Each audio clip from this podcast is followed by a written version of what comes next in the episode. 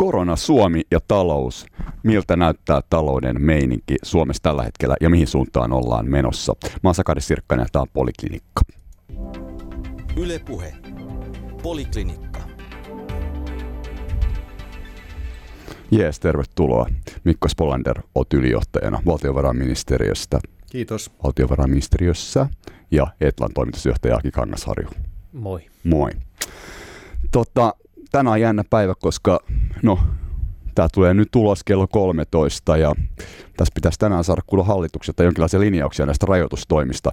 Ei tiedetä vielä mitä tulee. Se lista kuulemaan pitkä. Nyt ennakkotietojen mukaan tällä hetkellä, kun tämä äänitetään kello 11, niin ehkä yleisötapahtumat ainakin on siinä niin kuin ykkösenä ja sitten voi olla, että nämä muut muut rajoitustoimet, niin ne kenties niin soittaa vielä pientä aika lisää. Mutta jos kautta talouden näkökulmasta, niin ää, varmaan ei ole tulossa vielä ravintoloihin mitään erityisiä linjauksia, mutta Mikko Spolander, kun olette just VM en tämmöisen tota, ennusteita launchannut viime viikolla ja taloudellisen katsauksen, niin miltä tämä näyttää tämä meininki nyt niin kuin talouden näkökulmasta, kun katsotaan näitä rajoitustoimia? Rajoitustoimet oli se keskeinen tekijä, joka tota, noina meidän ennuste kuvaa tietysti tota, ajo ja ajaa. Siis tämä koronakriisi on ylipäätään on se, se the thing nyt tällä hetkellä ja, ja tota, me on sitä puhuttu, että yksi kuukausi rajoitustoimi maksaa menetettynä tuotantona äh, tota 2 prosenttia ja vielä niin, että jatkuessaan pidempään, niin se, se vaikutus siitä sitten kasvaa suuremmaksikin vielä kuin 2 prosenttia per kuukaudessa. Kyllä tämä on niin kuin aivan keskeinen asia tämän talouden kuvan kannalta, että mitä tapahtuu näille rajoitustoimille, kuinka pitkään ne on voimassa, kuinka laajoja ne on ja missä vaiheessa niitä ruvetaan purkamaan. Rajoitustoimet on se syy, miksi tänä vuonna talous sukeltaa nyt tässä toisella neljänneksellä.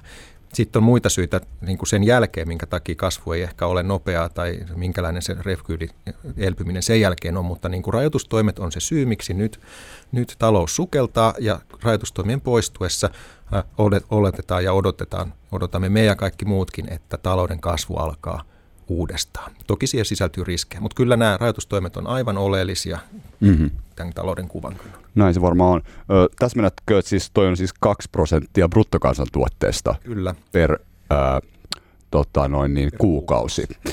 Eli se tarkoittaa suomeksi, että tässä BKT on about 250 miljardia, niin no. ollaan siellä 5 miljardissa no, per kuukausi. No, 4,5-5 miljardin välillä tämä on tämä niin kuin menetetty tuotanto per kuukausi. Ja se, musta se on niin kuin tärkeä keskustella, että se on aika abstrakti sanoa, että, että me menetetään kaksi äh, tuota, prosenttia kuukaudessa, mutta ne on kaikki kuitenkin jonkun ihmisen tuloja. Ne on mm-hmm. palkansaajien tuloja, ne on yrittäjien tuloja, jotka jäävät saamatta.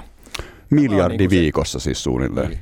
Ne jäävät saamatta, nämä tulot jäävät taloudessa syntymättä ja nyt sitten tota, noina, iso kysymys on, mistä tässä niin kuin koko ajan keskustellaan, että no kun tämä tilanne on tämä, niin millä toimin pystytään näitä tuloja kompensoimaan julkisin toimin näille yrittäjille ja kotitalouksille. Se on se niin tämän sulkutoimien aiheuttaman kuopan lievittämistä ja niitä, niitähän tässä nyt on niitä toimia päätetty iso liuta ja, ja niistä keskustellaan paraikaan, miten Business Finlandin elykeskusten Finveran kautta jaetaan rahaa ja näin poispäin. Mutta tämä on niin minusta tärkeää, että, että vaikka se luku on abstrakti, 2 prosenttia kuukaudessa, niin ne on kuitenkin jonkun, jonkun ihmisen tuloista on kyse. Niinpä. Se on tosiaan näin, että ne ei sitten olekaan niin abstrakteja lukuja, vaikka ne on tietysti jäätävä isoja lukuja, miljardi viikossa tosiaan suunnilleen. Niin tota, mites Aki, miten näette, että tota, uh, jos jatketaan tota, mitä olet varmaan aika samaa mieltä Mikon kanssa, mennään näihin lukuihin ja skenaarioihin, ennusteisiin vähän syvemmälle kohta, koska teillä on pikkasen ehkä erinäkevä näkemystä. Tai sitten ei ole, mutta se selvii kohta. Mutta et, kun katsot näitä rajoitustoimia, niin mitkä niistä on just niitä keskeisiä, jotka, jotka tota, noin, niin lyö kaikkein koviten, niin kuin, mistä tulee kaikki eniten hittiä talouteen? Ää, tota, no, no varmasti ravintoloiden sulkemisesta ja, ja koulujen sulkemisesta, koska sitten ihmiset ei pääse pääse samalla tavalla töihin, että, että tota, niistä se tulee. Se, mitä mä odotan tällä hetkellä eniten, varmaan ne suuret yle, yleisötilaisuudet tietenkin ne pysyy, pysyy pannassa kauan, mutta että kyllä varmaan kouluja avata ensimmäisenä näitä alaluokkia ja, ja sillä tavalla vältetään tätä oppimisen erojen repeämistä siellä päässä. Sitten minä ainakin odotan tai, tai miten minä tekisin, mä, mä avaisin pienimmät ravintolat tai sellaiset ravintolat, joissa näitä eri e, e, tämmöistä tota, ehkä tämmöinen ei olla liian lähekkään toisia, tai ei ole liian monta ihmistä samassa tilassa. Ja, ja tota, sitä kautta mä lähtisin purkamaan ja sitten vähän aikaa katsoa sitä, mitä tässä tapahtuu. Nythän toistaiseksi vielä rakennustyömaat on olleet niin kuin kohtuullisen hyvässä vauhdissa, ne, eli niitä kohteita, jotka on keretty aloittaa, ei ole lopetettu, mutta niissä on nyt sitten vähän pulaa, että ne virolaiset, jotka on lähteneet kotimaahan, niin ne ei sieltä pääsekään takaisin, niin, niin tuota, voitaisiin vähän pohtia myöskin sitä, sitä tuo työvoiman saatavuuskuviota ja, ja, ja sitä, mutta, tuota, mutta kyllä se tietenkin näistä, näistä ravintoloista se avaaminen al- alkaa ja kyllä mä odotan, että sieltä, sieltä jotain kokeiluja meidän kannattaisi nyt tehdä ja sitten katsoa pari viikkoa, että lähteekö tauti kasvamaan. Niin kuin tilanne on nyt tosi hyvä ja itse asiassa tässä on, niin kuin, voi olla hyötyä myös siitä, että ollaan kerrankin on hyötyä siitä, jos Suomi on perässä hiihtäjä, jos se kunnolla niin ollaan nyt epidemiassa vähän jäljessä, että kun muualla avataan nyt kouluja, ravintoloitakin, ehkä niistä voidaan ehkä niistä kokemuksista oppia jotain siltä osin, kun voidaan palauttaa näitä niin kuin toimenpiteitä sitten siihen epidemia käyrään. Mutta tota, ähm, tota, tota, ähm, kun teillä on niin kuin siis jotenkin vähän erilaista näkemystä siitä, että mitä tulee tapahtumaan, niin haluatteko te avata näitä? Koska VM siis tuli ulos torstaina ja, ja teillä on niin kaksi skenaariota. Toinen on tämä kolme kuukautta ja toinen on kuusi kuukautta. Kerrot niistä Mikko kohta, että mitä ne tarkoittaa. Ja sitten taas Hetlalla on vähän, vähän ehkä erilaisia lukuja, vai onko ne niin erilaisia. Mutta Mikko, mikä on niin VM-näkemys? Mitä tulee tapahtumaan? Niin, meidän ennuste, tämä perusura. Tänä vuonna kokonaistuotanto BKT supistuu 5,5 prosenttia. Pääsääntöisesti tämä tapahtuu toisella neljänneksellä ja se, miten me on se arvioitu, me on katsottu, että kun liikkumiselle liiketoiminnalle on asetettu tällaiset äh, tota, rajoitustoimet, niin miten ne kohdistuu yksittäisiin toimialoihin. Käytännössä me katsotaan, että no mitä tapahtuu teollisuudessa, rakentamisessa, kaupassa, kuljetuksessa, varastoinnissa, niin edespäin, niin edespäin, mm-hmm. ja julkisessa toiminnassa, taiteessa, viihteessä, majoitus, ravitseminen, näin poispäin. Sitä kautta on katsottu, että okei, millä tavalla näiden toimialojen tuotanto supistuu toisen neljänneksellä. Jos mä otan esimerkin. Me, me ollaan lähdetty katsomaan sitä, että käytännössä niin kuin taite, viihde- ja virkistyspalvelut ja majoitus- ja ravitsemispalvelut on käytännössä täysin suljettu tämän toisen neljänneksen ajan. Eli siellä tota, noin, tuotanto tippuu 100 prosenttia toisella neljänneksellä ja vuositasolla siitä tulee sellainen 25 prosentin sukellus. No teollisuudessa tietysti, tota, noin, joka on, äh, tai sanon, että nämä on kuitenkin ne on merkittäviä työllistäjiä, mutta ne on niin kuin kokonaistuotannon kannalta, niin, tota, niin niiden vaikutus on tietysti rajallinen. Et kyllä kaksi suurinta toimialaa on kokonaisuudessaan teollisuus ja sitten julkinen palvelu, niin kuin tässä arvonlisäysmielessä. Teollisuus tulee meidänkin arvion mukaan ottaa iso hittiä tässä tota, toisella neljänneksellä ja tietysti se on niin kuin hyvä mm-hmm. kysymys, mitä sen jälkeen tapahtuu, mutta esimerkiksi julkinen toiminta ei tule mitenkään supistumaan, vaan pikemminkin kasvamaan tämän takia.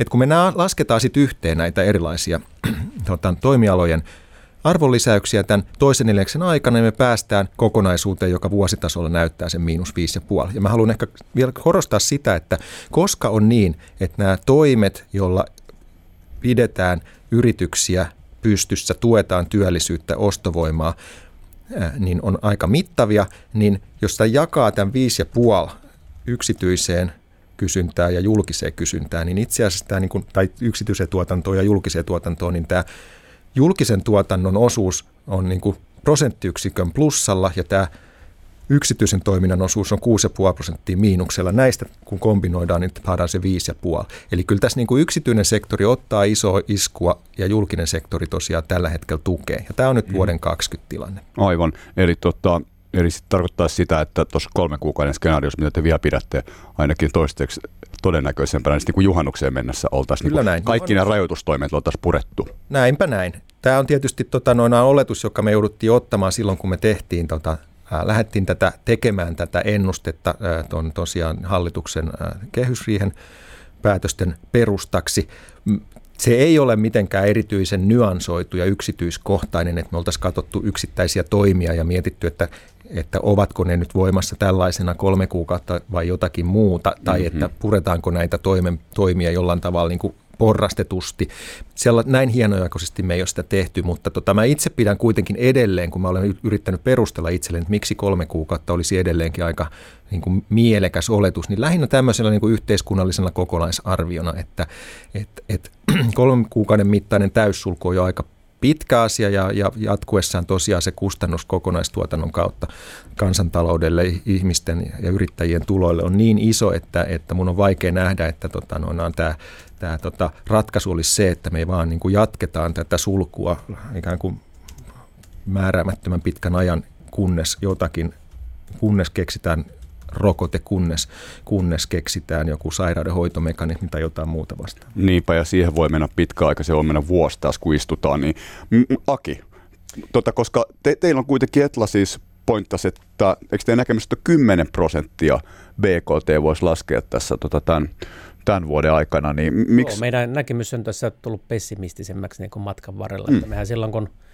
Suomi taisi mennä kiinni 16. maaliskuuta. Me 17. maaliskuuta julkistettiin ensimmäinen arvio ja silloin me oltiin kanssa 5 prosentin tietämissä. Se oli se meidän, meidän arvio ja, ja tuota, se perustui myös tällaisen niin kuin yhden neljänneksen shokkiin. Ja, ja tuota, sen jälkeen OECD on tehnyt tämän, tämän paljon siteeratun tutkimuksen ja, ja siinäkin – Siinäkin Suomelle saatiin suunnilleen 5 prosentin iskua ja nyt on IMF tehnyt arviota ja, ja Mikko kertoi, mitä VM on tehnyt. Ne on kaikki suunnilleen siinä 5 prosentissa niin kuin suuruusluokaltaan.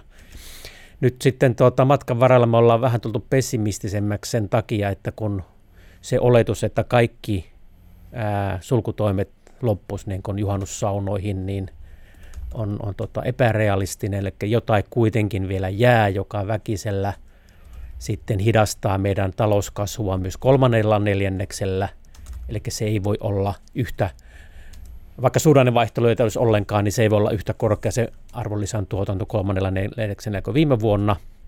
Ja nyt sitten, kun se kansainvälisen kaupan isku on vasta niin kuin tulossa, koska teollisuus ei ole vielä kärsinyt niin paljon, ja niin siellä se ja, ja siellä on monesti nämä tuotantoketjut ja toimitusajat vähän pidempiä, niin siellä näyttää tilauskirjat paljon tyhjemmiltä sitten juhannuksen jälkeen.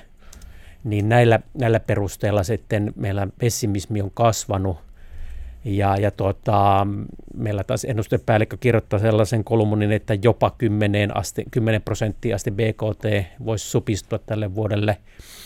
No tota, tässä sitä sitten sumussa ollaan, että, että on aika vaikea sanoa yhden prosenttiyksikön tarkkuudella näitä lukuja, mutta se on kuitenkin, kyllä mäkin on taipuvainen ajattelemaan, että se on BKT laskee enemmän kuin se 5 prossaa. Se, joka sitten sillä, sillä optimismin puolella meitä, meitä tukee, on tämä aivan massiivinen sekä finanssipoliittinen että rahapoliittinen elvytys, mm. joka tukee sitä aktiviteettia tässä ja nyt, niin kuin Mikko äsken kertoi, että tämä sulkutoimi ei olekaan niin totaalinen, koska julkinen kulutus kasvaa.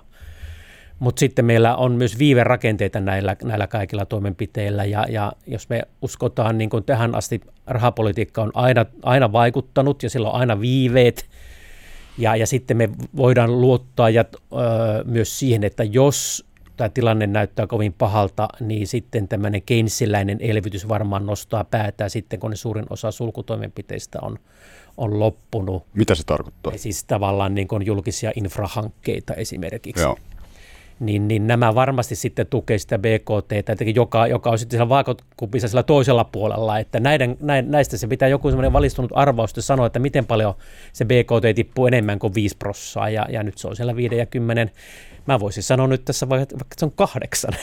Okei. Okay. sopiva keski. Päivän luku. Tota, ennen, ennen kuin Mikko pääsee ääneen, niin tässä mennään vielä sitä, että, että mikä se teidän niin aikajänne tässä on nyt, jos kerran niin kuin... Siis tämän vuoden, tämän vuoden BKT tippuminen viime vuoteen verrattuna. Mutta miten se riippuu näistä rajoitustoimista? Että miten te olette laskenut se miinus kymmenen, että mihin asti ne rajoitustoimet olisivat? No sit, sitten ne jatkuu niin kuin kolmannen kvartaalin vielä. Joka tarkoittaa ei, suomeksi ei, siis ei, syksyyn asti. voimakkaina kuin nyt, mutta että kuitenkin niin merkittävinä, että se sinne tuota, tota, heinä, elo ja syyskuu olisi vielä merkittäviä rajoitustoimia. Ja silloin mentäisiin niinku just sinne Kymmenen. Kymmenen pinta, joo. Ei me, joo, ei me tosta, mä, niin kuin, tästä me ei nyt isoa riitaa keskenämme kyllä saada, koska tota, tässä meidän ennusteen yhteydessä laskettiin myöskin tämä, tämä vaihtoehtoinen heikomman kehityksen skenaario, jossa, jossa sulkutoimet olisi kolme kuukautta pidemmät nykyisellään, eli tota, noin jatkuisi sinne syyskuun puoleen väliin saakka tällaisinaan, ja me päästiin silloin, että PKT supistuu minus 12. Et, et mä sanoisin näin, että nämä, niin kuin kaikki on aika lailla linjassa keskenään, koska, mutta kyse on vain siitä, että kuinka me nyt sitten oletetaan, että minkä, minkä tyyppisiä ja kuinka pitkään nämä tota, sulkutoimet on voimassa ja milloin niitä puretaan. Mä en itse asiassa pitäisi nyt enää niin kauhean mielenkiintoisena sitten tätä toista neljännestä. Se on siinä mielessä tärkeä, että se määrittää kyllä, että kuinka paljon tässä tosiaan tämä PKT supistuu, vaan mun mielestä mielenkiintoista on se, että mitä tapahtuu kolmannella neljän, ja neljännellä neljäksi vuonna 2021, ja musta siellä on kolme keskeistä niin kuin oletusta, jotka tota, noina pitää ottaa huomioon. Miten Anna tulla. miten käyttäytyy kuluttajat, mitä tapahtuu vientimarkkinoilla ja mikä on tosiaan tämä elvytyksen mittaluokka ja sisältö. Ja jos mä aloitan tuosta kuluttajista, niin nythän tota, aika monet on sitä mieltä, että vaikka rajoitukset poistuu, niin kuluttajat eivät nopeasti palaa yleisötilaisuuksiin, eivätkä niin kuin käy elokuvateattereissa istumassa toistensa vieressä ja näin poispäin. Eli voipi olla hyvin niin, että kuluttajan käyttäytyminen on varovaista jonkunkin aikaa. Joku on sitten taas sanonut, että no nyt on patoutunutta kysyntää, että sieltä tulee nopea kysyntäpiikki, mutta tämän tyyppinen niin kuin käyttäytyminen, jossa vältetään isoja joukkoja, niin se voi olla tekijä, joka hidastaa kulutuksen elpymistä jonkun aikaa. Jos on rahaa maksaa Euroopan lennosta 1500 euroa. Niin.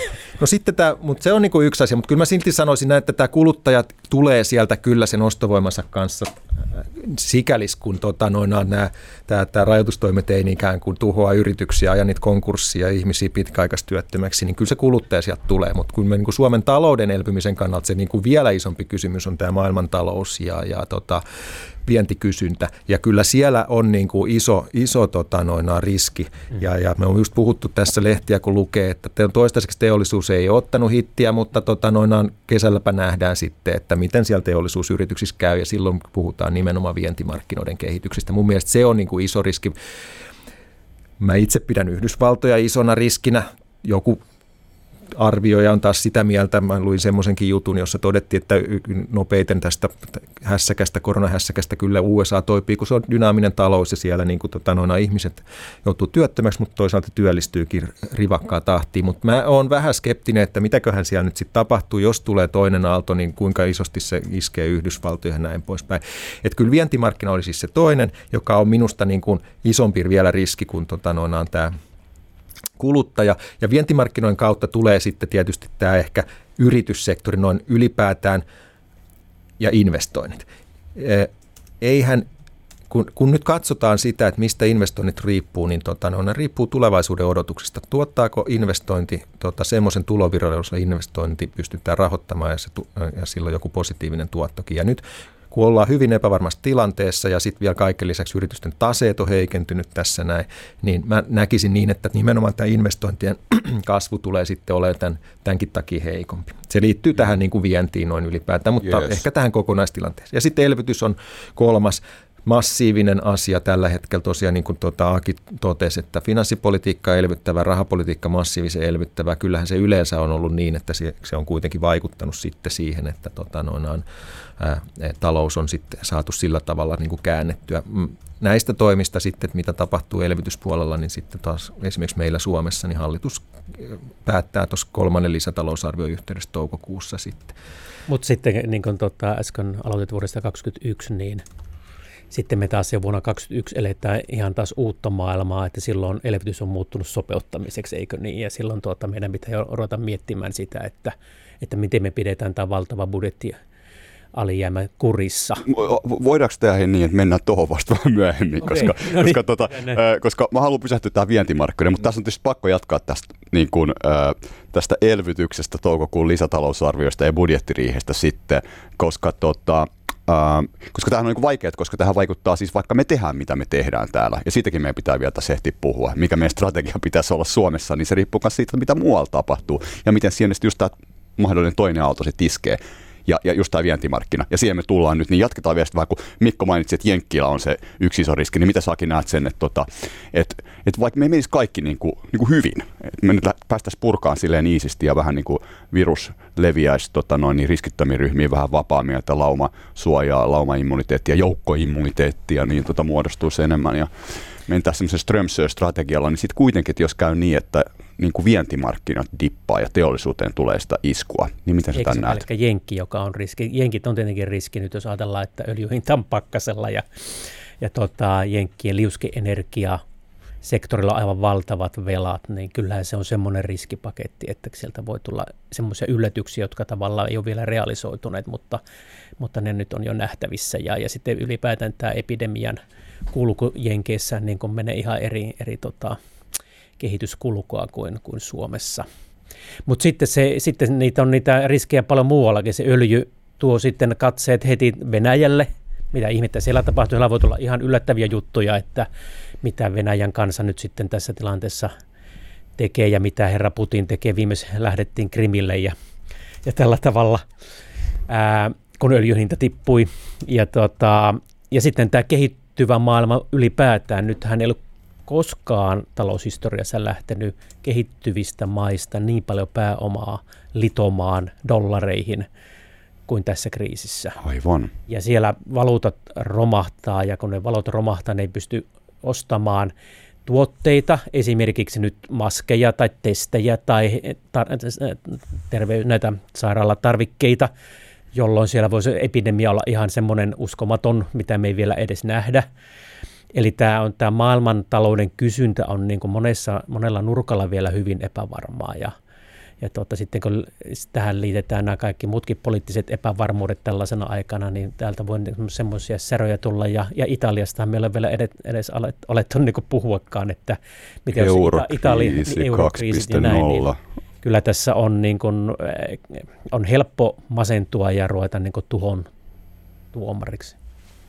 Niin, ehkä tota, haluatko Mikko vielä tämän täsmentää, koska tämähän voi tavallaan jättää tuon, koska tämä on niin nyt herrassa, että mitä tulee tapahtumaan, mutta tämä siis sitten molemmat pidät tätä tosi niin kuin isona riskinä ja jopa niin kuin mahdollisena. Ja ajatelkaa, nyt jos tulisi totta, mm. ensi syksynä sitten vielä tällä päälle semmoinen kunnon kuivuus tuonne Afrikkaan tai muualle sitten koronakriisin kanssa, niin niin tota, pakolaisaallot ja kaikki no. muut tässä. Joo, kyllähän, kyllähän tässä tosiaan on niitä riskikeskittymiä monessa paikkaa ja sitten myöskin tota rahoitusmarkkinat, pankkisektori ja kaikki tähän päälle.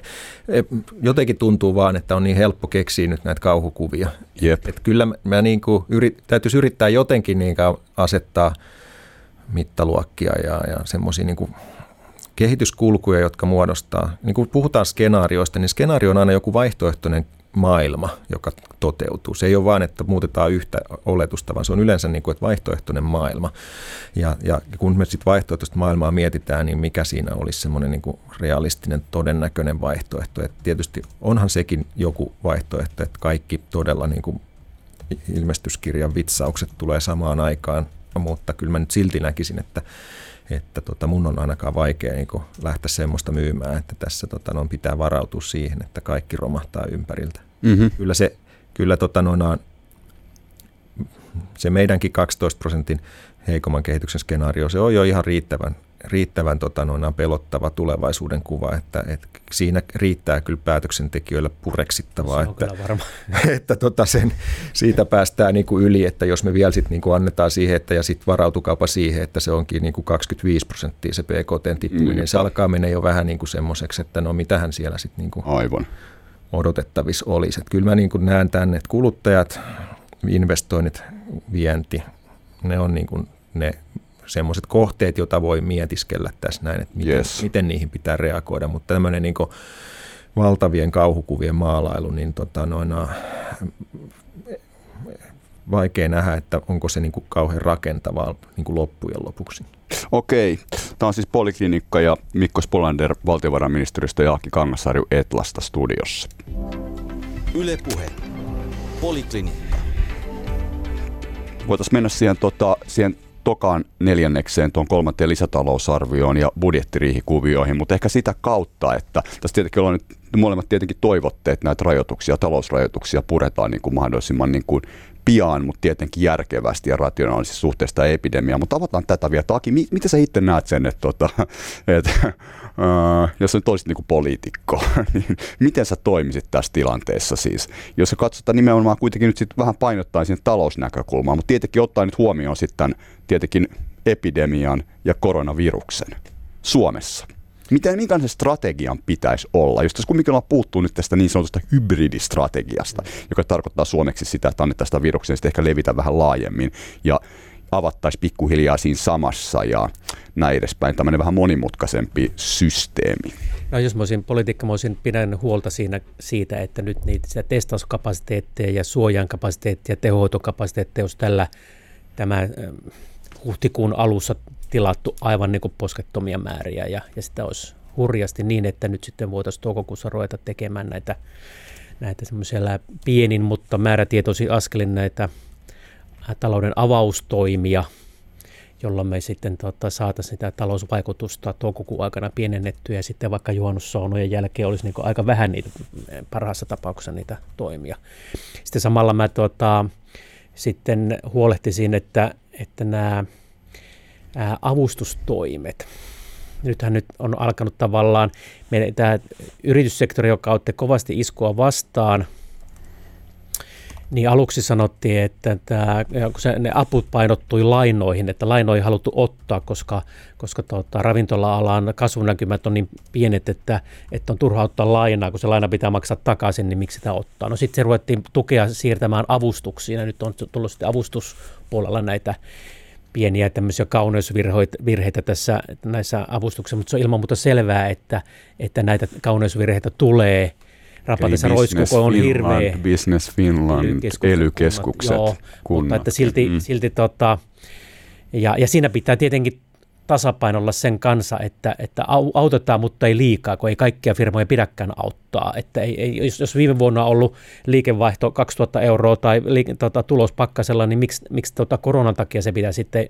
tekohengittää se firma niin kuin pystyy. Mutta on niin kuin todella vaikea rasti. Mutta että kuitenkin, tietenkin, jos mä olisin poliitikko ja tällä tavalla niin kuin parhaassa mahdollisessa maailmassa, vaikka korona olisikin, niin mä huolehtisin nyt sitten, että kuitenkin tätä, tätä tota, tämä tasapaino näiden tukielementtien kanssa niin kuin toimii. Mutta mä uskon, että, että tämä Suomen systeemi taipuu. Tulee näitä kauneusvirheitä, tulee otsikoita, mutta suuri kuva on kuitenkin se, että kun poliitikot on heränneet, ne on, on niin kuin, ää, ajan tasalla tässä, ne tekee parhaansa, mihin tämä virkakoneisto niin kuin taipuu, niin, niin tää, tää, tästä niin kuin firmat pystytään pitämään pystyssä tässä tämän, tämän muutaman Uskotko siihen? Kyllä mä uskon. Että, nyt okay. jos ajatellaan sitä tilannetta, että suurin juttu mun mielestä oli se, että tämä YT-prosessi saatiin viiteen päivään, jolloin firmat pääsee nopeasti palkkakustannuksista. Sitten jää jäljelle vuokra, lämpö, sähkö, ja, ja nyt tota, monet vuokranantajat sitten, jos, jos, jos, jos, tota, jos tila tota, on oma, niin sitten mennään pankin puheelle ja saadaan maksuaikaa lainoihin.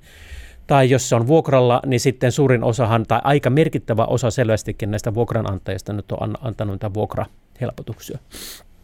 Eli se näyttää siltä, että näitä itse asiassa se yrityssektorin kustannuksista ollaan aika hyvin päästy niin kuin tulemaan yrittäjiä vastaan ja yrityksiä vastaan. Ja nyt sitten vielä ne, jotka laittaa lapun luukulle, niin sitten saavat työttömyystukea niin kyllä, kyllä mun mielestä tässä on, on ollut tämä tota, Mikon, Mikon tota, ää, nämä tota, kollegat ja poliitikot ollut niin kuin ajan tasalla ja, ja sillä tavalla hyvin tästä on toimittu. Ja, ja, ja nyt kun ne saadaan pidettyä hengissä ja saadaan pikkuhiljaa auki tämä talous, niin sieltä sitten se rupeaa, rupeaa se normalisoituminen tulemaan. Sitten pitää katsoa sillä tois, kolmannella neljänneksellä se, että tuleeko sitä patoutunutta kysyntää, jos ei tule, ja, ja jos, jos vientimarkkina menee, menee jumiin, niin me tarvitaan ehkä jon, jonkunlaista semmoista keinsiläistä elvytystä, jotta ei se rakennusalan tai, tai muu kotimainen sitten se työttömyys ö, eri aloilla veny sen kolmen kuukauden lomautuksen jälkeen pidemmäksi, jolloin työttömyys räjähtäisi ja tämä, tämä menisi huonoksi. E, eli semmoisen, semmoisen varauman tämmöiselle kensiläiselle elvytykselle mä pitäisin. Eli, eli nyt, jos mä olisin poliitikko, mä sanoisin virkamiehelle, että nyt kattokaa ne kaikki raidehankkeet ja, ja nämä rakentamisjutut, että heti jos me tarvitaan juhannuk, tota, kesälomien jälkeen, niin sitten me voidaan laittaa ne saman tien niin kuin vauhtiin. Joo. Sillä tavalla pidettäisiin tätä myöskin syksyllä tuettaisiin ja odotettaisiin sitä neljättä neljännestä, jolloin toivottavasti sitten mm. tämä toipuminen on tapahtunut niin, että tästä ei tule L-muotoista katastrofia, vaan se on jonkunlainen... Niin, niin.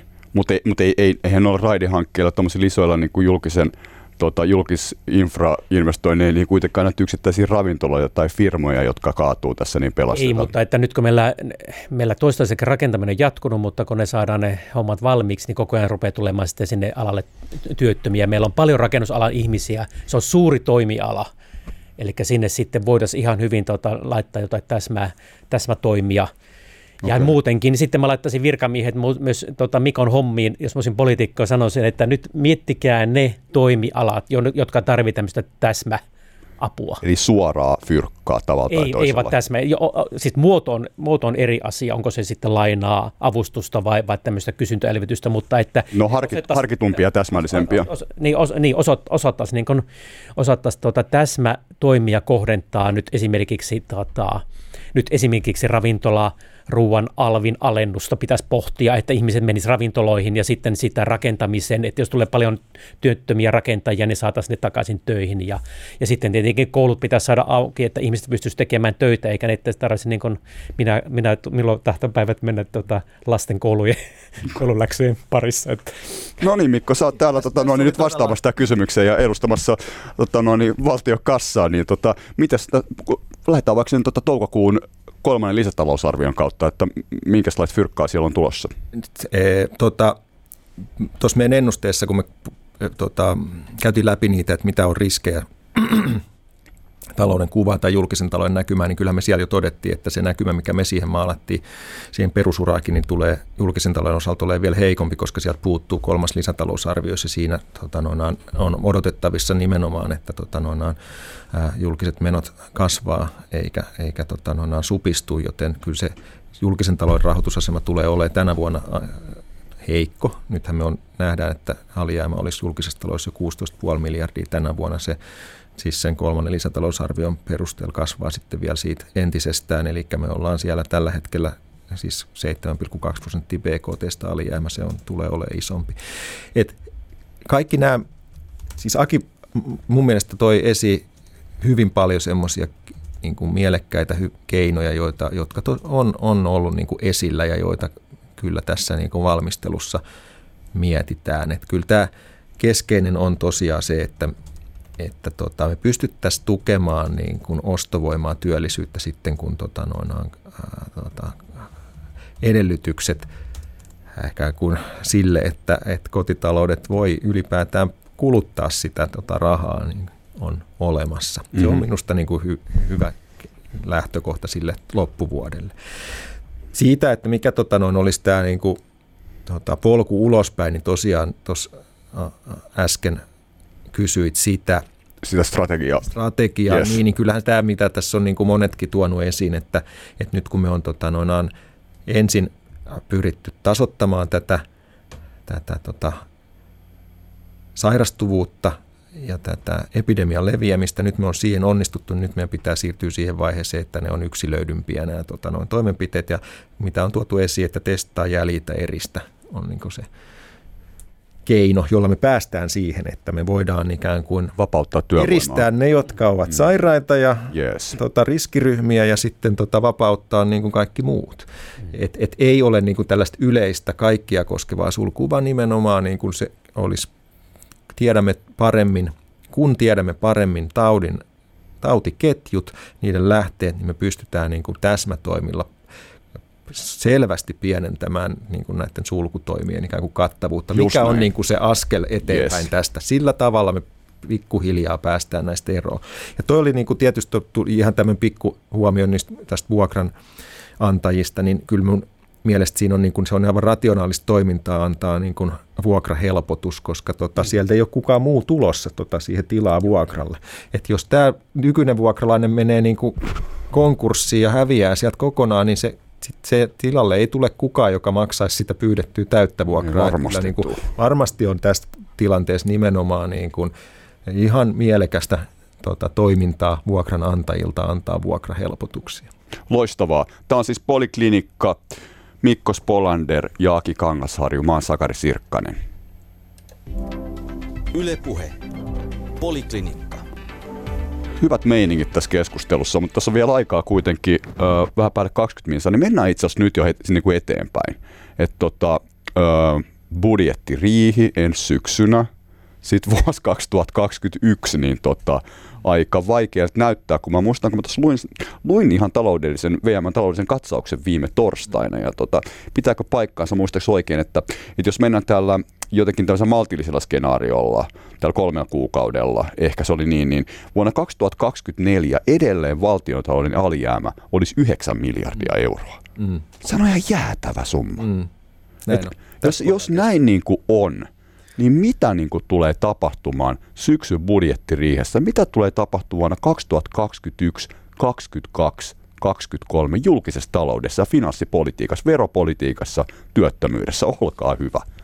Mä luulen, että meillä julkisen talouden alijäämä, nyt meillä on ollut 10 vuotta alijäämä, eikö niin, vuodesta mm. 2009, 10 vuoden tota, tota, synttärit voidaan pitää, niin mä luulen, että me voidaan pitää kohta sitten 20 vuoden synttärit, että me ei tässä julkisessa taloudessa oikein päästä äh, edes tasapainoon tällä vuosikymmenellä, koska koska vaikka tämä koronavaikutus tästä sitten saadaan pikkuhiljaa sulateltua, niin se koko ajan tämä ikääntymisen tuomat menolisäykset painaa meitä, meitä väärään suuntaan. Ja kun, ja kun nyt tuota, ei olla koko 2010-luvulla oikein investoitu, niin tuota, ää, niin meillä, meillä, tota, meillä on tuottavuuskasvu ollut hirveän huono ja, ja, ja eikä ole näkö, näköpiirissä sitä, että, että se olisi kiihtymässä. Eli meillä, me ei saada sellaista talouskasvua, joka sulattaisi meidän, meidän tota, alijäämän. Oliko just VMn infossa, Mikko taisit sanoa, että jostain tai jäänyt, mun mielestä sun sanomana, musta on hyvä, että niinku, siis korjaus menee väärin, mutta kasvu, pääoma ja tuottavuus. Että tässä on niin kolme elementtiä, mitä tämä homma saataisiin niin eteenpäin. Juu, äh, tota, nimenomaan. Siis tota, minun mielestä ratkaisu tähän julkisen talouden tilanteeseen tulee vähän niin kuin kahta kautta. Mä, e, ei mennä niin kuin julkisen palvelutuotannon tuottavuuteen, tehokkuuteen ja sote-ratkaisuuteen enempää, mutta siellä on niin kuin tietenkin aivan Ei mennä sote, ei kun puhutaan sotesta loppua.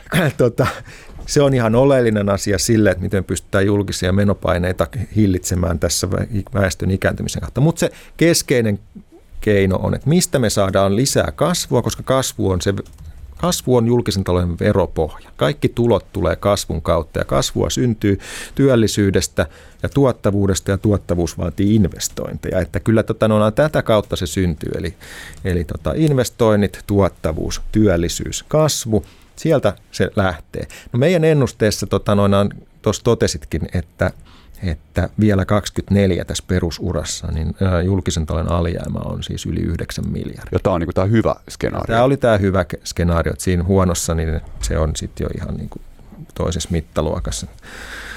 Et valtiolla eniten, paikallishallinnossa myös ja sitten tota, näin edespäin. Mutta, mutta siis tämä, että se julkisen talouden alijäämä ei korjaannu, niin sehän nyt johtuu siitä, että meidän ennusteura on kuitenkin, vaikka talouden, taloussulkutoimien jälkeen alkaa elpyä, niin elpyminen tulee meidän näkemyksen mukaan olemaan vuonna 2021 aika maltillista. Mm-hmm. Ja siihen on käytännössä niin kuin tosiaan niin oikeastaan kaksi isoa syytä. Ensimmäinen oli se, jonka mä tuossa aikaisemmin jo mainitsinkin, että me ei uskota, että investointiaktiviteetti lisääntyy ja elpyy nopeasti vuoden loppupuolella tai vuonna 2021, koska yritykset ei, ei luota tulevaisuuteen, pelkää toista, toista aaltoa niiden taseet on heikot. Se on ensimmäinen syy, joka supistaa sitä kasvua 21. Ja toinen syy on sitten, että kun tänä vuonna julkinen kulutus pitää yllä kysyntää, niin kun ne on toimet on määräaikaisia, niin yes. vuonna 2021 verrattuna vuoteen 2020 niiden toimien päättyminen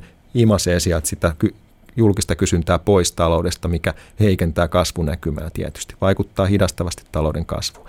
Kun ne talouden kasvu ei ripeydy, niin meillä ei synny julkiseen talouteen tuloja ja julkisen talouden rahoitusasema ei niin kuin oleellisesti parane. Toki se paranee hieman tästä vuodesta, mutta me pyöritään siellä niin kuin kolmen puolen neljän prosentin alijäämässä niin kuin koko ajan. Ja tästä seuraa, että myöskin velkasuhde kasvaa.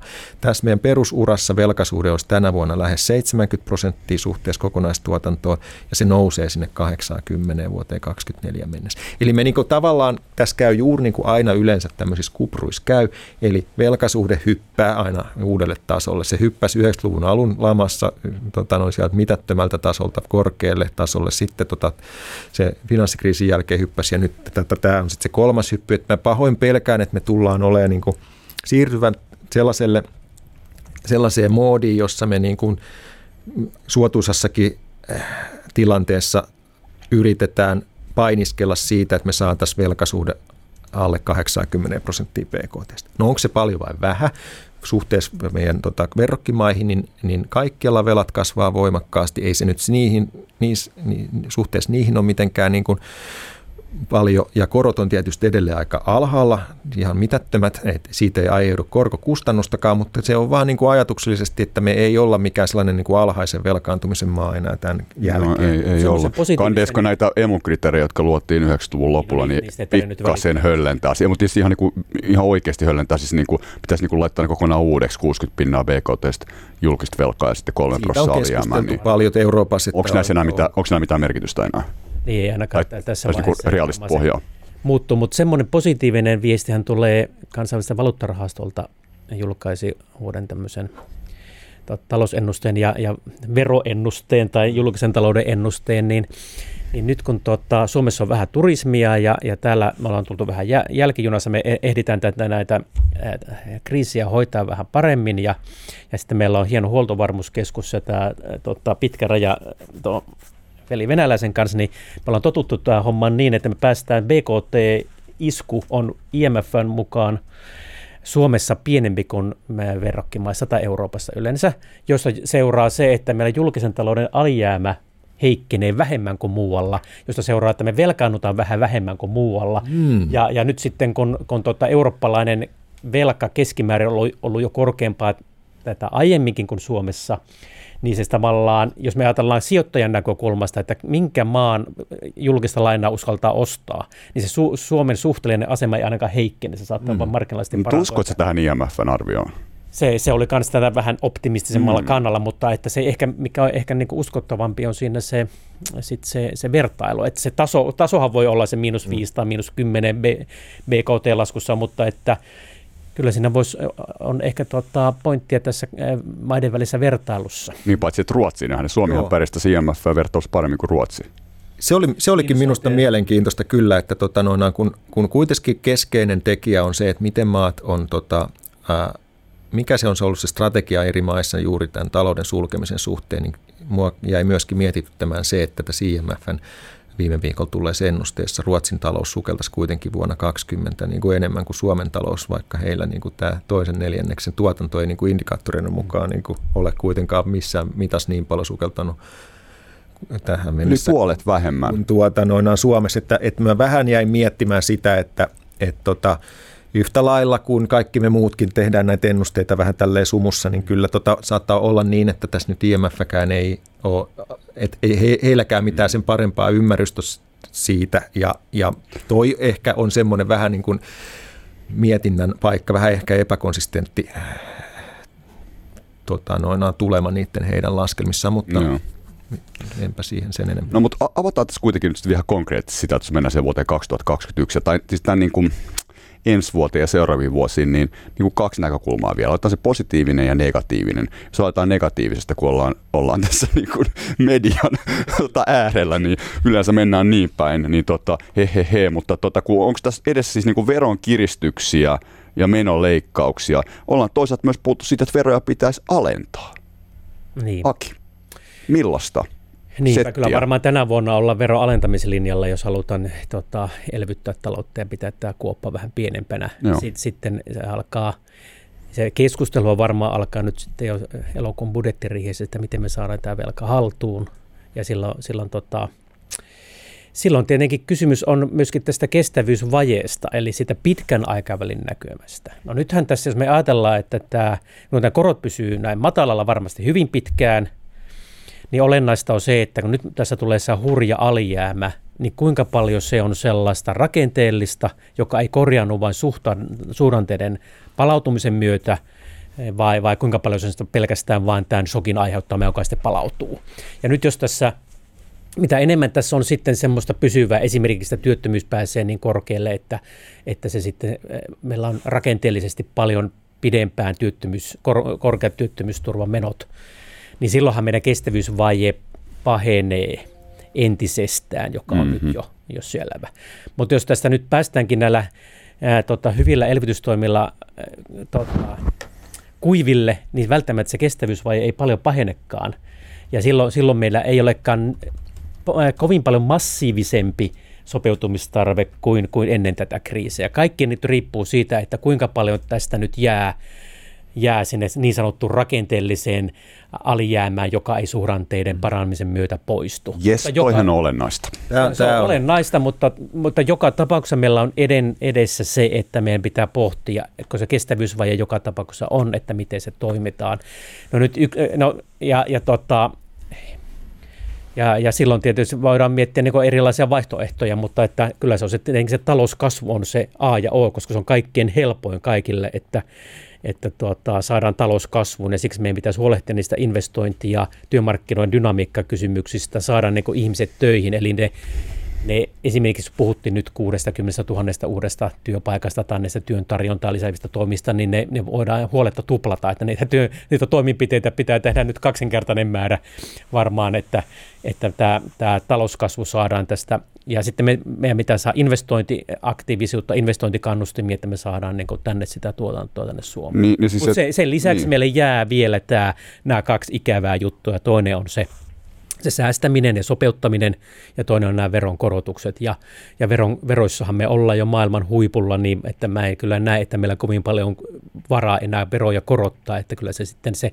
on se säästäminen se, ja sopeuttaminen se, se tapa. Ja niin, niin sanoo tuore tutkimuskin tuota, jossa, jossa tehtiin tämmöistä kirjallisuuskatsausta viimeaikaista tutkimuksesta. Se osoitettiin, että pitkällä aikavälillä, jos, jos tuota sopeuttamistarvetta on, niin se pitää tehdä niin kuin säästämällä eikä mm, veroja mm. Mutta tämä on helkkarin vaikea paikka, jos miettii nyt tätä tilannetta. Että tässä tavallaan, niin kuin, mitä molemmat olette pointannut, että kasvua pitäisi saada aikaan. Mm kaikilla rakenneuudistuksilla, jos lähdetään tässä tilanteessa leikkaamaan, lähdettäisiin leikkaamaan, mutta muutenkin tämä tilanne johtaa joka tapauksessa siihen, että työttömyys kasvaa ja sosiaalinen eriarvoisuus semmoista. Että pakkohan tässä olisi saada niin kuin, hommaa nyt pelittämään niin kuin aidoilla niin kuin, taloutta boostavilla mm. kuvioilla. Mutta miten Mikko? Tuota, se, eh, tuohon miten Mikko, siihen mä näin, että tota, no, no, me täällä on kysymys. nyt niinku, tota, Suomen parhaat voimat on valjastettu juuri etsimään vastausta tähän kysymykseen. Meillä on tota, Vesa Vihriälän työryhmä, joka tuottaa niinku, raporttinsa tuohon vappuun mennessä ja sitten meillä on tota, kansliapäällikkö Hetemäen johtama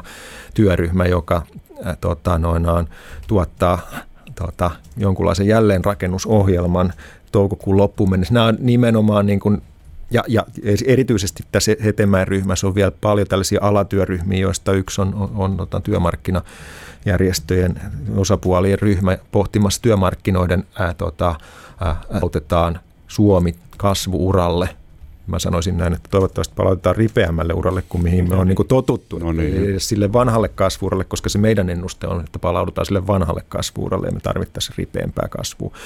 Et, et tos, tosiaan niin kestävyysvajeesta sitten vielä ehkä sen verran, että et, et se on niin tietysti, että ei yhden vuoden alijäämä tai yhden vuoden velkaantuminen niin sitä kestävyyttä niin oikeastaan hetkauta mihinkään sen isommin. Oleellista on se juuri, että mitä tapahtuu pidemmällä aikavälillä. Jääkö ne alijäämät sinne niin pysyvästi ja velka alkaa sitä kautta kumuloitua, kun joka tapauksessa on niin, että julkiset menot tulee kasvamaan. Ne kasvaa jo joka vuosi 500 miljoonalla sen takia, että väestö ikääntyy ja ikääntyvälle väestölle tuotetaan niin kuin etuuksia ja palveluita sitten kun laki määrää.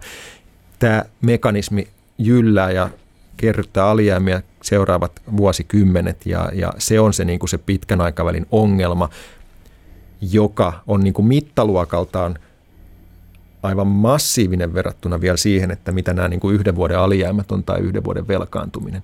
Et joskus pohdittiin sitä, että joku kysyy, että onko hävittäjähankinnat niin kuin kestävyysvajan kannalta niin kuin jotenkin iso juttu. No hävittäjähankinta on 10 miljardia, mutta tota, noina, toi, toi eläkevastuu diskontanttuna nykyhetkeen on, oli niin kuin satoja miljardeja. Mm. Niin se on niin kuin, tämä se, että mitä tapahtuu julkisissa menoissa seuraavat 20-30 vuotta on se the thing nyt, se iso juttu, joka pitää ratkaista. Että mä toivoisin, että tota, me päästäisiin kuitenkin niin kuin sinne nopeammalle kasvuuralle, niin se ratkaisisi paitsi sen, että nämä alijäämät ei ää, muutu rakenteellisiksi ja me pystyttäisiin vielä niin kuin taklaamaan tätä pitkän aikavälin ää, tota, rakenteellista mm. muutosta, joka taloudessa on. Mutta kyllä mä tässä on siinä mielessä niin kuin optimisti, että, että me kun kauheasti puhutaan tässä nyt, että kuinka tämä, tämä, tämä, tämä koronaepidemia aiheuttaa kaikenlaisia niin kuin ikäviä seurannaisvaikutuksia talouteen, mutta ihan konkreettisesti se myöskin on tuonut esiin sen, kuinka, kuinka hyödyllistä uudet teknologiat on erilaisissa niin kuin elämän ja työelämän tilanteissa. Yes, ja mä olen aivan varma, että tämä niin kuin boostaa tätä digiloikkaa ja, mm. ja kun tämä teknologia on oikeastaan vastaus kaikkiin näihin meidän isompiin niin ongelmiin. Se on, se on vastaus tota, no, väestön ikääntymisen tuomiin haasteisiin ainakin osittain. Se on vastaus niin kuin ilmastonmuutokseen. Niin, niin ja se on vastaus niin kuin siihen elintason nousuun noin ylipäätään pitkällä aikavälillä. Mä näkisin, että tässä on sitten se kultareuna, vaikka se ja, voisi ja olla... Toinen, ja toinen kultareuna on se, että nyt, nyt varmasti meillä on kriisitietoisuutta aivan eri tavalla kuin, kuin ennen tätä koronaa. Epäilemättä, että tässä on harjoiteltu tätä kriisitietoisuutta se, viimeiset kymmenen vuotta. Niin, ja kun, sit, sit, kun sitä ei ole ollut, niin mitä ei ole saatu aikaiseksi, mm. niin nyt sitä tuli, niin toivottavasti sen sit otetaan mm. niin kuin lusikka kauniiseen käteen. Mutta selvitäänkö tästä ihan lyhyesti ikävä kysymys, mutta selvitäänkö tästä kuviosta ilman menoleikkauksia tavalla tai toisella? Tuo en mä tuohon ota kantaa. Siis mä oon sitä mieltä, että hyvin on mahdollista. Tai sanotaan, että minun mielestä kyllä me, meidän ei, ei suomalaiset ole niin kuin jotenkin niin kuin sellainen poikkeava kansakunta maailmassa, että me ei niin kuin saataisi jotenkin meidän talouden voimavaroja ää, yhtä lailla tehokkaaseen käyttöön kuin jossain naapurimaissa tai muualla maailmassa. Eli suomeksi. Niin. Onko se työllisyys, työllisyys, työllisyys? Kyllä, minun mielestä siis se on työllisyys ja tuottavuus. Siinä ne on. Ei, ei tämä niin kuin, joku puhuu siitä, että talousmalli muuttuu tässä nyt tämän seurauksena. Mä oon niin kuin sitä mieltä, että se, ne perus, perus tota, noina lähtökohdat, miten talouskasvua syntyä ja mikä ohjaa niin kuin kuluttajayritysten valintoja, ne ei muutu mihinkään. Että kasvua syntyy työllisyydestä, tuottavuudesta ja tuottavuutta syntyy investoinneista, uudesta teknologiasta, uudesta tavoista tehdä työtä ja, ja tota, noin, hinta, hinnat on tärkeä. Joka, joka syntyy kilpailusta. Niin, että hinnat on tärkeä, tärkeä tota, väline ohjata tota, resursseja tehokkaasti sinne, missä tarvitaan, sieltä missä niitä on, niin kuin, ne on tehottomassa käytössä. Et minun mielestä niin kuin mikään tässä mekanismissa ei muutu ja se on itse asiassa se mekanismi, joka niin kuin on vielä entistä tärkeämpi okay. tulevaisuudesta me päästään. Eli, eli onko tämä setti jotain sellaista, että tarvitaan niin kuin enemmän liberalisaatiota, ehkä jopa veron alennuksia, jotka hyödyttäisivät niin kuin siis työllistymistä ja siis tuottavuutta, mutta samaan aikaan tarvitaan siis niin kuin kovempia näitä kovia työllisyystoimia, jotta, jotta ihmisiä saadaan tavalla tai toisella töihin. Samasta asiasta eri, eri sanamuodon, että ne tavallaan niin sanotut kovat toimet on vähän niin kuin sitä veronalennusta sinne, sinne työn tekemisen verotuksen, että mm. ihmiset – ää, mieluummin ottaisivat työtä vastaan kuin jäisivät sohvan pohjalla. Että, et tota, kyllä me va- valitettavasti näihin, näihin tota, toimenpiteisiin päädytään, olipa tota se, se tota, hallituksessa kuka tahansa, niin, niin ilman näitä toimia me ei saada työllisyyttä ylös. Onko siis, mikä se tilanne oli vuonna, vähän aikaa pyörinyt mielessä, tilanne vuonna 2015, kun Sipilän hallitus aloitti, paljon silloin oli julkisen talouden alijäämä? Muistaako joku tarkkoja lukuja? Ei, munhan varmaan pitäisi muistaa, mutta ei mulla ole... Niin kuin... Mutta ei se ehkä nyt ollut 9 miljardia kuin vuonna 2024, mutta suhteessa BKT ehkä oli joku kolme prossaako. Voisi voinut olla. En, en muista tarkkaan nyt. Mutta se, että niinku palataan ikään kuin siihen samoihin tilanteisiin kuin silloin oltiin. Mutta tietenkin tilanne on nyt toisenlainen, kun tämä on globaali kriisi ja sitten meillä on vielä tämä niinku vanheneva väestö ja vielä niinku kestävyysvajeen niinku suurempi paine, mitä tässä ollaan niinku freimattu. Mm-hmm. Et tota, siinä on aika muista työsarkaa kyllä sitten, tota noin, niin kuka koskaan. Joo, kyllä voi, on, on helppo ennustaa, että tota, jos, jos nyt tämänhetkinen hallitus on, on tota, suosionsa huipulla, niin, niin varmasti tota, kaikki tämmöinen poliittinen vaikeus tulee lisääntymään ja, ja tota, eripuraa ja riitely ja, ja tota, varmasti sitä mukaan, kun tehdään näitä Suomen talouden kannalta välttämättömiä uudistuksia, myöskin kannatusluvut tulee heilumaan näistä luvuista, missä nyt ollaan. Mm.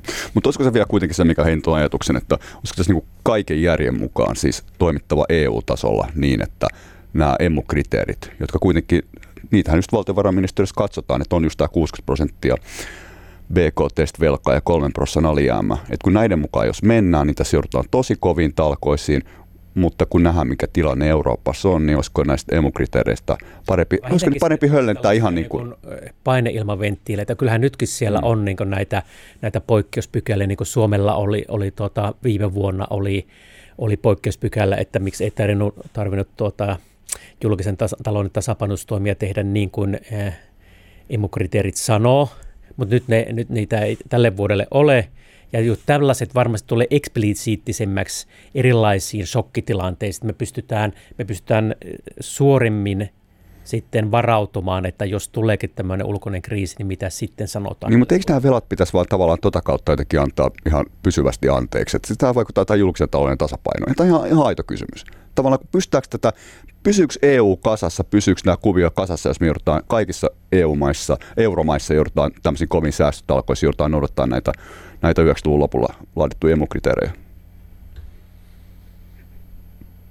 Tuli ihan hiljaa. Tuli ihan hiljaa. Oliko vaikea kysymys? Tämä, tämä 2010-luvun alun ää, väännöstä, niin siitä, siitä on, on tuota myöskin oppimiskäyrää, että se tulee vähän erilainen lähestymistapa myöskin. Mm. Et, ei tule varmaan niin selkeää tämmöistä jakolinjaa, että nyt tota, ensin elvytetään kaikki, sitten kaikki säästää hullun ja sitten ruvetaan miettimään, mitä tapahtuu, vaan tässä tulee niin kuin, osata luovemmin mennä, mm. mennä, mutta eihän se poista sitä meidän pitkän aikavälin niin kuin ongelmaa, että kyllä, kyllä kaikissa maissa täytyy julkinen talous saada niin kuin kuntoon ja alijäämät kuntoon, ja ei se keskuspankki voi niitä kaikkia, kuka se ostaisi, tota, ottaisi ne velat, jos, tota, niin. jos ottaisi Tätä... jos keskuspankki ja tota, sitten lähtisi keskuspankin hintavakaustavoitteeseen, tuli ihan uusi, uusi mandaatti, että otetaan myös velkatavoite jäsenmaille. Niin. Kyllä tämä tuota, mm-hmm. keskustelu tietysti täällä niin kuin eurooppalaisilla foorumeilla siitä, että miten tätä no, on nyt äh, niin kuin tässä akuutissa vaiheessa voidaan tukea yrityksiä ja kotitalouksia, työllisyyttä ja mitä sitten sen jälkeen tapahtuu, niin se, se on niin kuin nyt vielä tavallaan niin kuin jollain tavalla koska onko ehkä alkuvaiheessa, on niin. vähän väärin sanoa, mutta, mutta se keskustelu tulee jat, jatkumaan kyllä aika pitkään. Tuohon pointtiin, että, että millaista se politiikan teko tulee olemaan, niin kyllä talouspolitiikassa niin se on tietysti näin, että nyt tänä vuonna, kun on hyvin poikkeukset olot, niin, niin kun ei ikään kuin ole budjettirajoitetta, on niin kuin päätetty, että tänä vuonna ei oikeastaan ole budjettirajoitetta, niin, niin kaikki tietää, että kuinka tota, elämä on niin kuin helppoa, jos ei tarvitse miettiä sitä, että, että mistä sitä rahaa tulee. Mutta kyllä se vaikeaksi menee sitten, kun me palataan siihen maailmaan, minkä mä uskon, että on kuitenkin tota, noin, on olemassa, että meillä on julkisessa taloudenpidossa budjettirajoite, niin, niin siinä vaiheessa sitten tietysti se päätöksentekokin, tota, kun se pitää palauttaa niin kuin sen pitkän aikavälin budjettirajoitteen puitteisiin, niin sitten se tulee olemaan niin aika paljon tota, juuri sitä, että mistä sitä kasvua nyt sitten saadaan aikaa. Ja onko tämä jo budjettiriihessä, siis nyt syksyllä tulee eteen nämä kysymykset? Kyllä mä, joo, siis tota, tilanne on, on juuri näin, että tässä tota, pikkuhiljaa lähdetään tekemään tämmöistä niin kestävyystiekarttaa.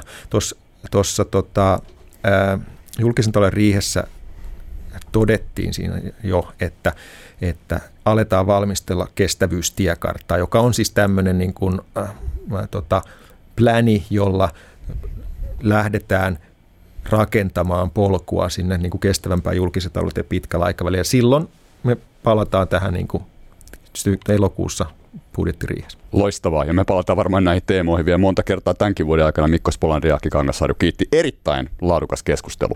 Kiitos. Kiitos. Yle Puhe. Poliklinikka.